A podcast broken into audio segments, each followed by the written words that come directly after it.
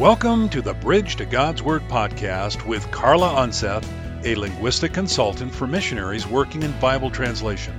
We invite you to visit us at www.bridgetogodsword.org to learn more about Carla's ministry. Now, here's linguistic consultant Carla Unseth. Hi, this is Carla Unseth, and welcome to Building a Bridge to God's Word. And thanks so much for joining me today. If you have been with us over the past several podcasts, we've been talking about the history of the English Bible. And we started at the very beginning with inspiration, talking about how God inspired the original writing of the text. And we've gone all the way up to the King James Version, which was translated in 1611. So today I want to start there at the King James Version and talk all the way up uh, into modern translation. And I don't want to just talk about the different translations that have been done. There there's been a lot of them, but I want to answer some of the questions that come up when people talk about modern translation. Things like can we trust modern translations because they are different from each other? So what makes them different and how can they still be trustworthy? And then also why are there so many? How come we have so many translations? So I want to answer some of those questions, and that means this will be a little bit longer of a podcast than usual, but all this information kind of is interrelated, so I wanted to put it all together as one. So let's go ahead and get started. And we ended last time by talking about the King James Version, which was called the translation to end all translations. And it did essentially end all translation of the Bible into English for the next 300 years. So that was done in 1611. And so 300 years later is 1911.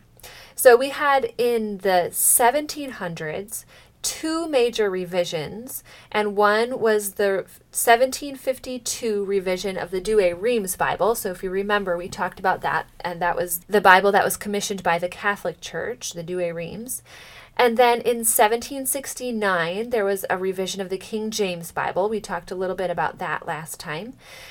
So that brings us through the 1700s, essentially.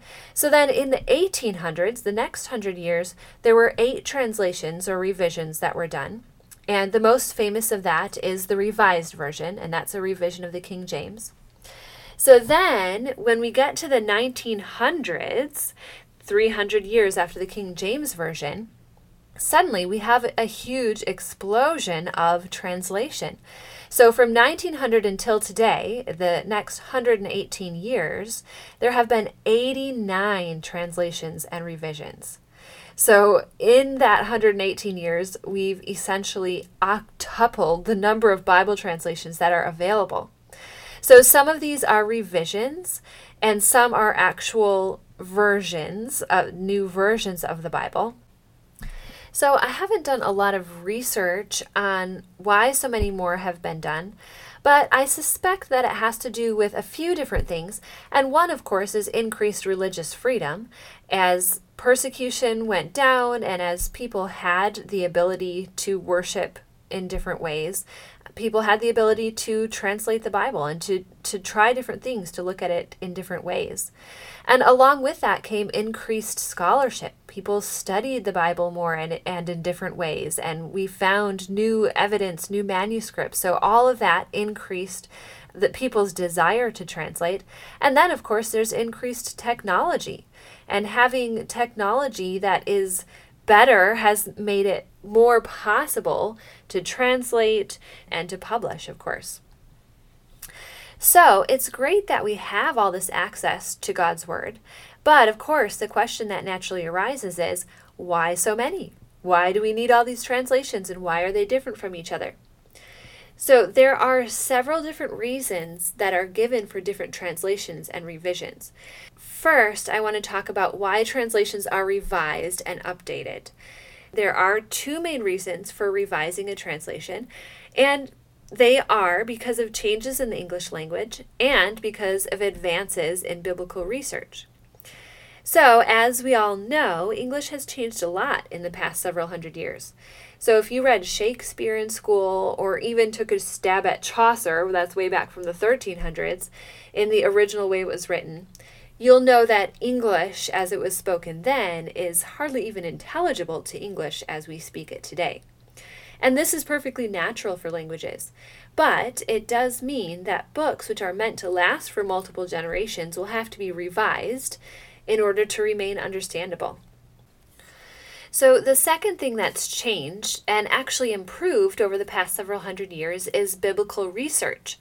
Of course, people might say that since the Bible never changes, how can research really improve things?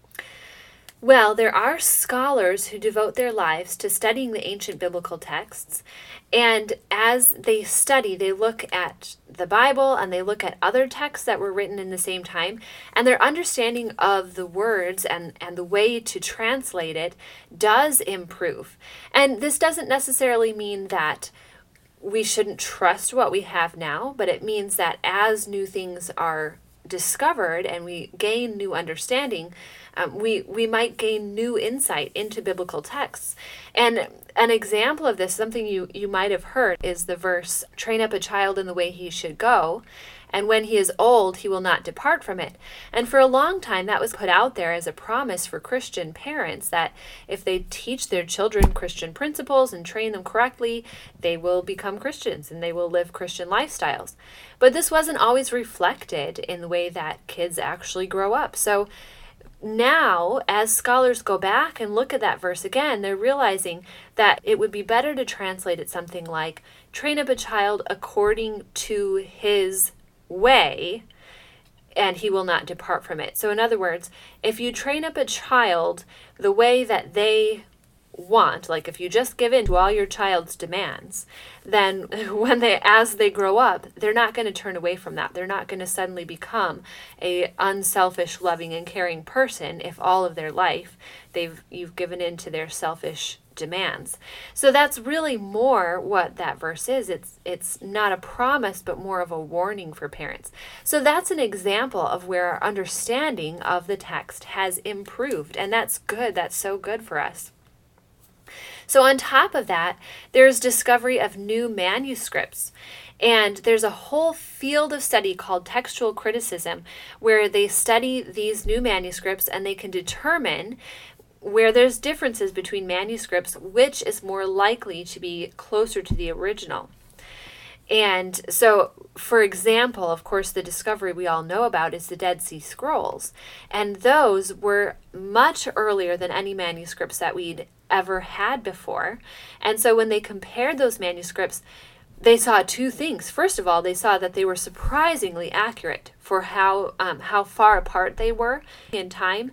Um, they were very accurate, which definitely increases our trust in the Bible but they also could see where their where the errors were and then these people who do textual criticism they could say you know which one is closer to the original where is it more likely that a scribe put in a change or somebody made a spelling mistake or something like that so and just a note if you are um, curious about these differences that I'm talking about, we talked about those in the Inspiration podcast, so you can go back and listen to learn a little bit more about that. So, all of this research, all of this biblical research, helps to improve our understanding of the Bible and to be able to translate it more accurately. Those are two reasons that people make revisions to translations they've already done. But there are also new translations that have been made during this time, and there's two main reasons also for those new translations. The first reason is because of audience.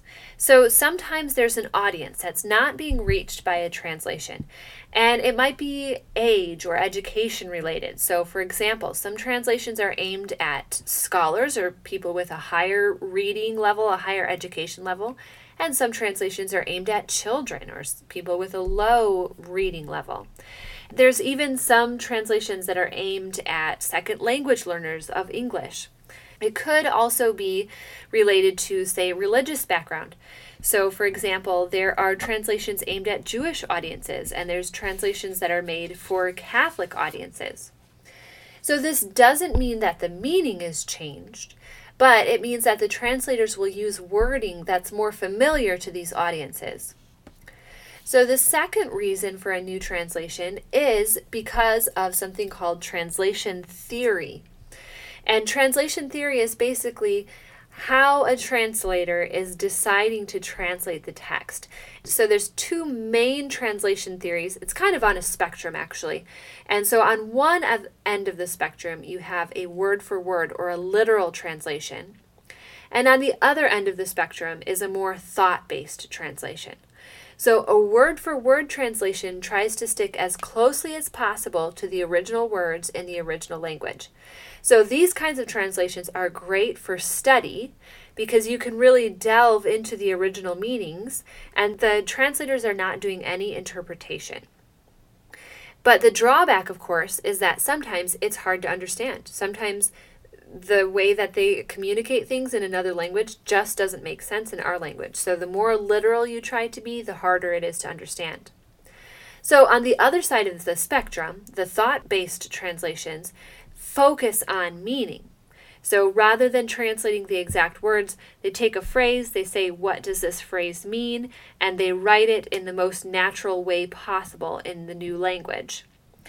So these translations are great for devotional reading through the Bible.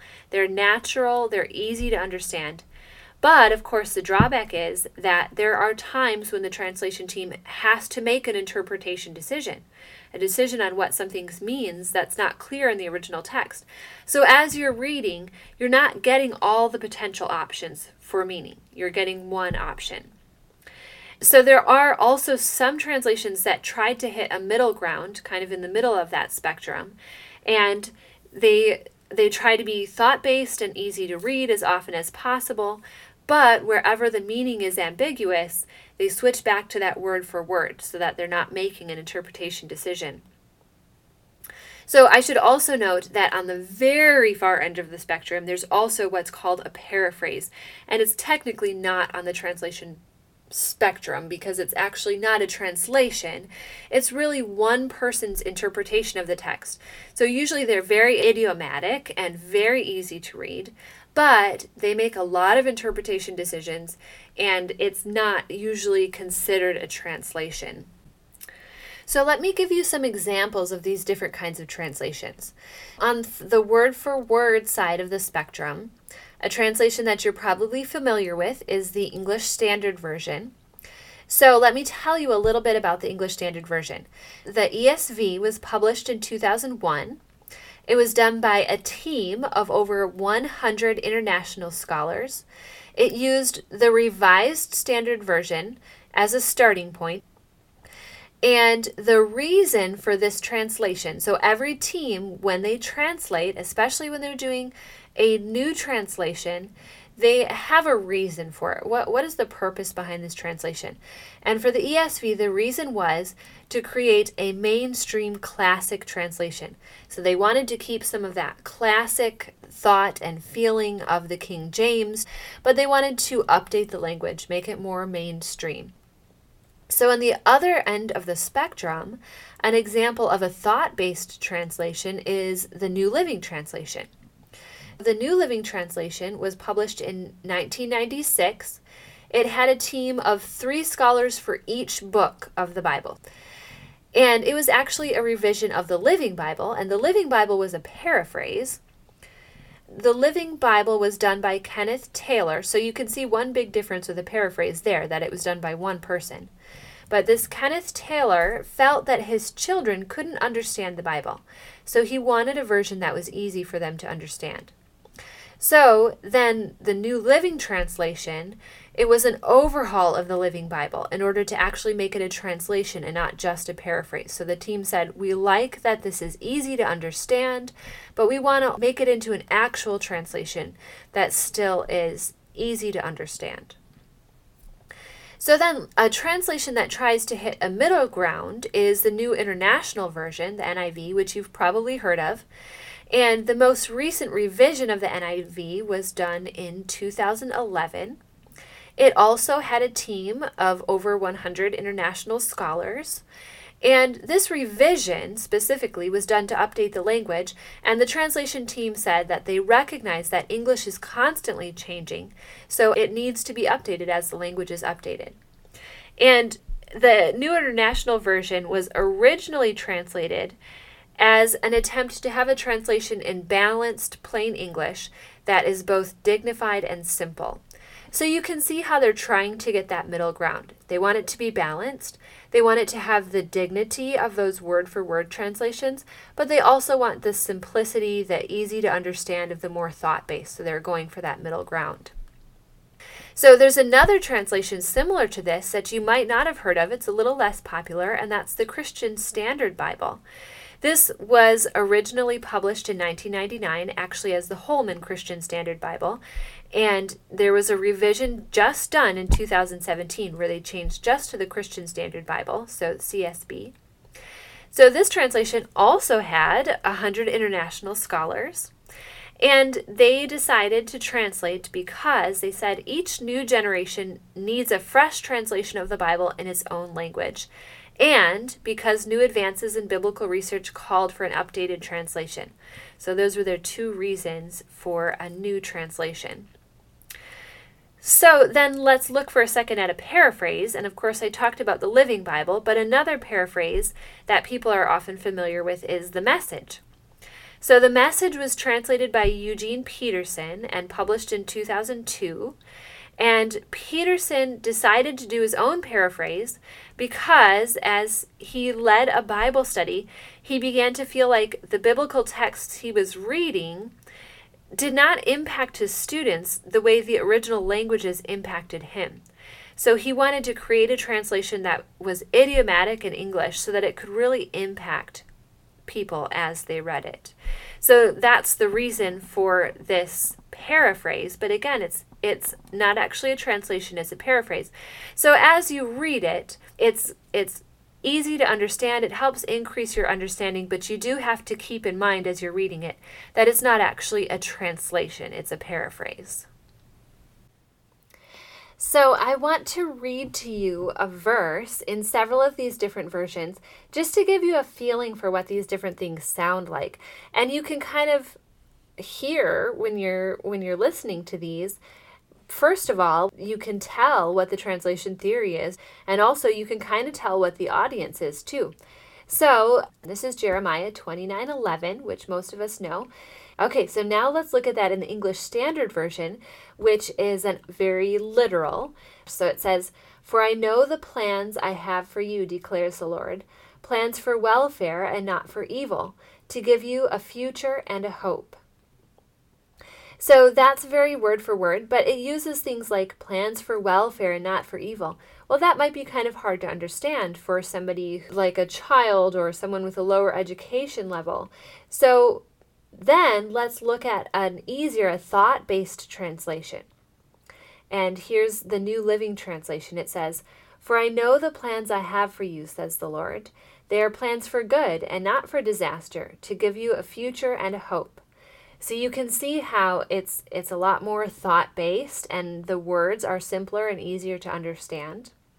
So let's look at this middle ground. This is here's the New International Version. It says, "For I know the plans I have for you," declares the Lord, "plans to prosper you and not to harm you, plans to give you hope and a future." And then I'll also read the Christian Standard Bible. It says, "For I know the plans I have for you." This is the Lord's declaration plans for your well being, not for disaster, to give you a future and a hope. So you can see how both of those kind of try to hit this middle ground. So then I want to read to you the message. And of course, the message is Eugene Peterson's paraphrase. And actually, because it's a paraphrase, all the verses aren't exactly the same. So this is verses 10 and 11 kind of combined together and it says, This is God's word on the subject. As soon as Babylon's 70 years are up, and not a day before, I'll show up and take care of you as I promised and bring you back home. I know what I'm doing. I have it all planned out. Plans to take care of you, not abandon you. Plans to give you the future that you hope for. So you can see how that's very idiomatic. It's very easy to understand in English. But again, it's a paraphrase, so we need to keep that in mind. I think when people hear all these different versions, a question that always comes up is so, how are they all accurate? They all sound different, so, how can they all be accurate? So, I think that first of all, you can kind of hear just from reading these that that a lot of the difference comes from the different translation theories. So, for example, the English Standard Version says plans for welfare. Well, that's definitely a higher level of reading than, like, say, the New Living Translation that says plans for good. That's a much easier to understand translation.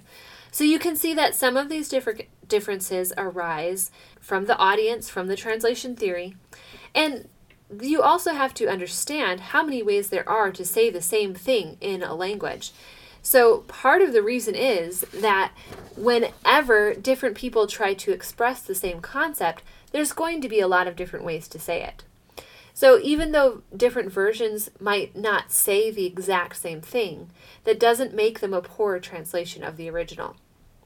But beyond that, as we've mentioned, there are times when translators have to make a decision about what something means.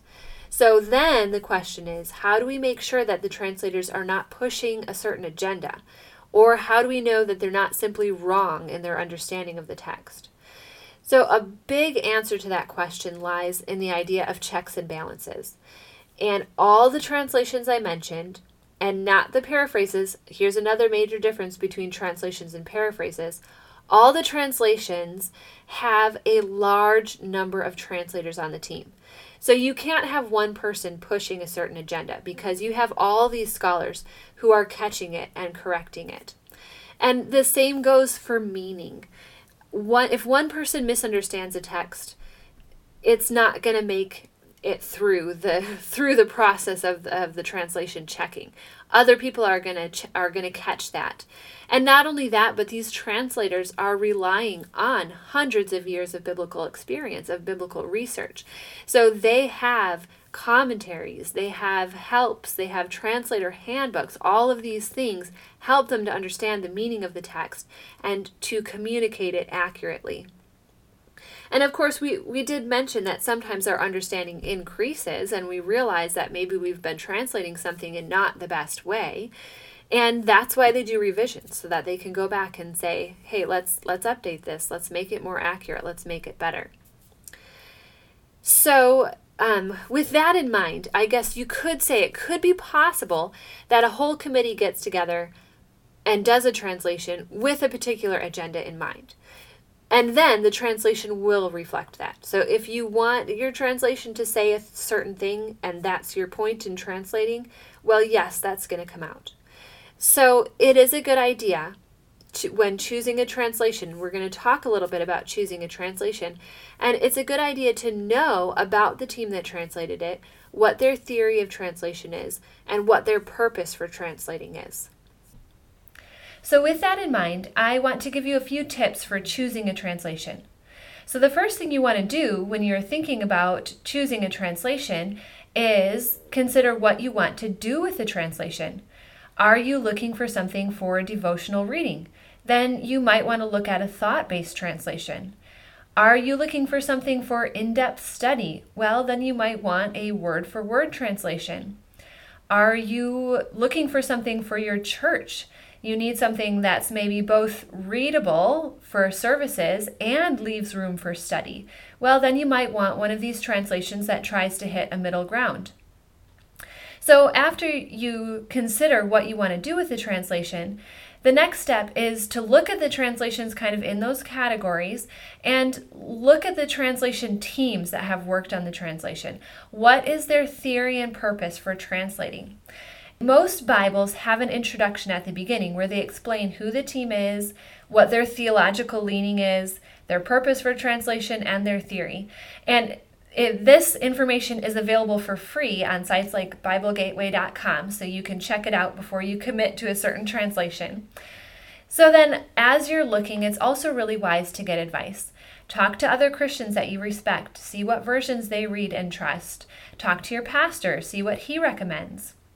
So, then on a more subjective standpoint, you can also just read some texts in different versions and see how they sound to you and kind of what clicks with you. So, some examples might be like Psalm 23, where you can get some poetry, Luke 1, get some narrative, Ephesians 6, get some teaching. And then at the end, choose three That's right. You don't have to limit yourself to one version. It's like we said with the King James Version. Don't limit yourself to one. All of these different versions are resources, and so we should use them as resources. Don't be afraid to try different translations. And this also provides checks and balances for yourself in your own study. It, it keeps you from hanging your theology on one verse or on one word when you can see different ways that translators have interpreted what the original says. So, those are some ideas for choosing a translation. And with that, we have come to the end of this podcast and actually to the end of this podcast series. So, I really hope that this has been helpful for you as you consider where the Bible came from and whether or not you can trust it. And I really hope that it has helped you to grow in appreciation for the Bible that you have and to grow in appreciation for the men and women who poured their lives into putting the Bible in your hands so that you can have a Bible that you can read and understand. So I really hope that this has increased your trust in the Bible. But most of all, I really hope that it points you to Christ and that as you read the Bible, you will be pointed to Christ. So, thank you so much for joining us, and I hope you'll continue to join us as we talk about the Bible and Bible translation and God's work around the world. Thank you so much for joining us on Building a Bridge to God's Word.